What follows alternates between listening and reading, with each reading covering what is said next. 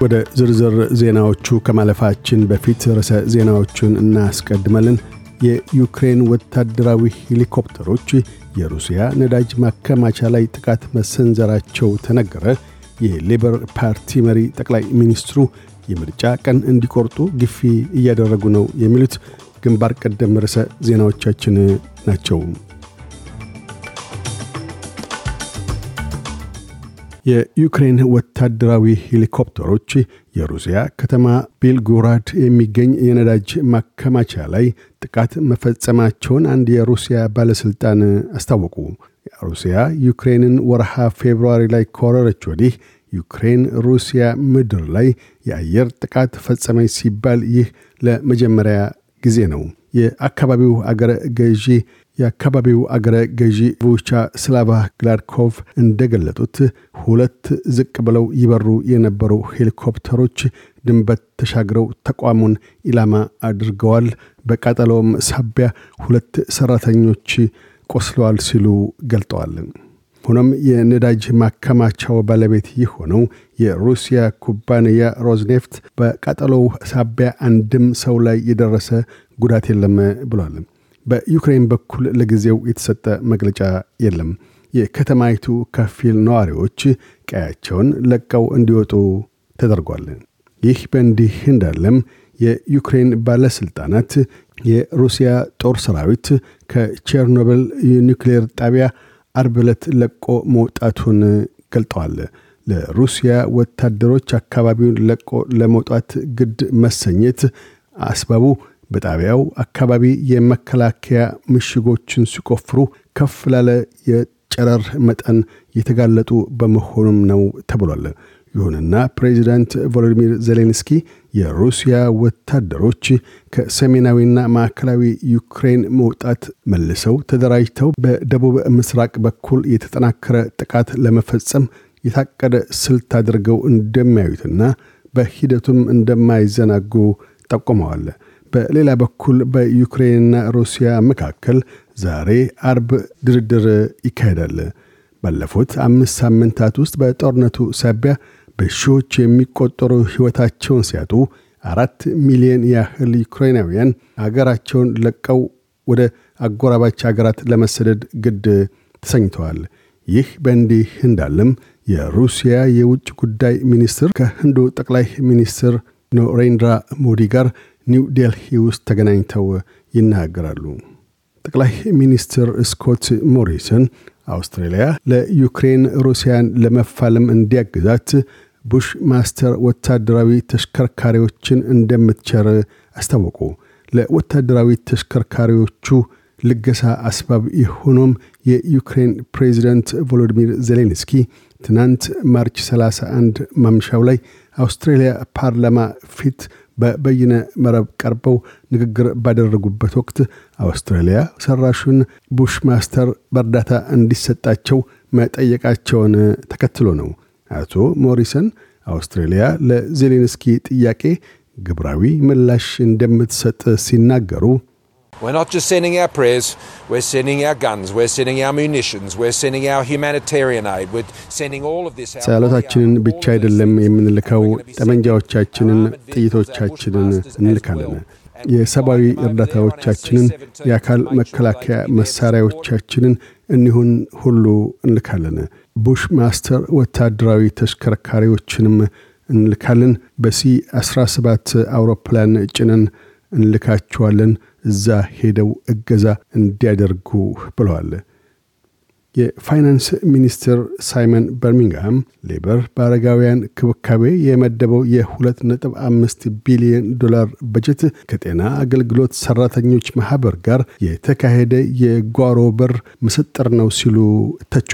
አቶ በርሚንግሃም የሰራተኛ ማኅበሩ ለአረጋውያን ክብካቤ ሰራተኞች የ25 percent የደሞዝ ጭማሪ መጠየቁን ለሌበር ፓርቲ ምርጫ ማከናወኛ ጠቀም ያለ ድጋፍ አደርጋለሁ ከማለቱ ጋር ተያይዞ ጥርጣሬ የሚያሳድር ነው ብለዋል። ሆኖም የሌበር ፓርቲ መሪ አንቶኒ አልበኒዚ በትናንትናው ዕለት March 31 ምሽት ባደረጉት የተቃዋሚ ቡድን የበጀት ምላሽ ንግግር የአረጋውያን ክብካቤ ኢንዱስትሪን በማሻሻል ቅልጥፍናና ጥራት ያለው አገልግሎት መስጠትን ለማስቻል በየዕለቱ በስፍራው የሚገኝ registered nurse እንዲኖር፣ ለሠራተኞች የደሞዝ ጭማሪ እንዲደረግ፣ ተጠዋሪዎች በቀን የሚያገኙት የክብካቤ ሰዓታትና የተንከባካቢዎች ቁጥር እንዲጨምር የተሻለ ምግብ ለአረጋውያኑ ማቅረብና የገንዘብ ድጎማ ለኢንዱስትሪው ዘርፍ ማድረግ የሚሉት ባለ አምስት ነጥብ እቅዶች ከኢንዱስትሪው ዘርፍና የማኅበረሰብ አባላት ዘንድ በመልካም ጎኑ መታየት ጀምሯል። በሌላም በኩል የሌበር ፓርቲ መሪ ጠቅላይ ሚኒስትሩ የምርጫ ቀን እንዲቆርጡ ግፊ እያደረጉ ይገኛሉ። አቶ ሞሪሰን ቀደም ሲል አገራዊ ምርጫው ወርሃ ሜይ አጋማሽ ላይ እንደሚካሄድ የተናገሩ ቢሆንም እስካሁን ቀን ቆርጠው ይፋ አላደረጉም። አቶ አልቤኒዚ አቶ ሞሪሰን የምርጫውን ቀን የሚያጓትቱት ለፓርቲያቸው ጠቀሜታ መሆኑን አመላክተዋል።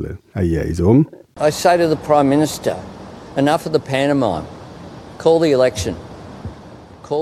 ጠቅላይ ሚኒስትሩ ባልቱ ይብቃ፣ ምርጫ ይጥሩ እላለሁ።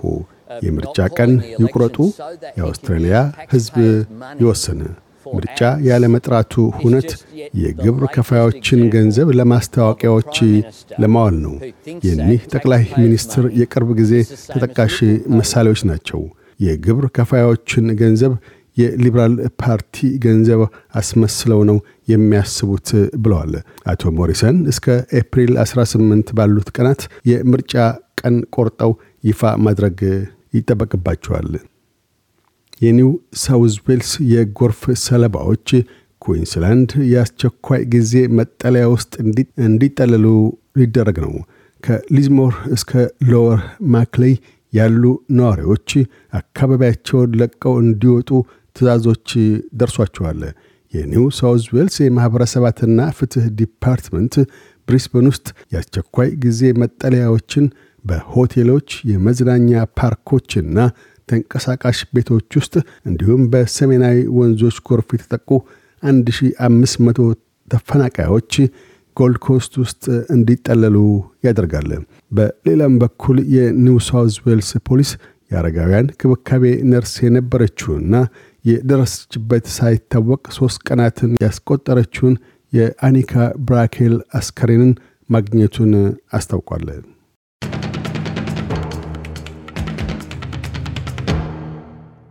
በዚሁ ወደ ውጭ ምንዛሪ ተመን ስናመራ አንድ የአውስትራሊያ ዶላር 67 ዩሮ ሳንቲም ይመነዘራል። አንድ የአውስትራሊያ ዶላር 74 የአሜሪካ ሳንቲም ይሸርፋል።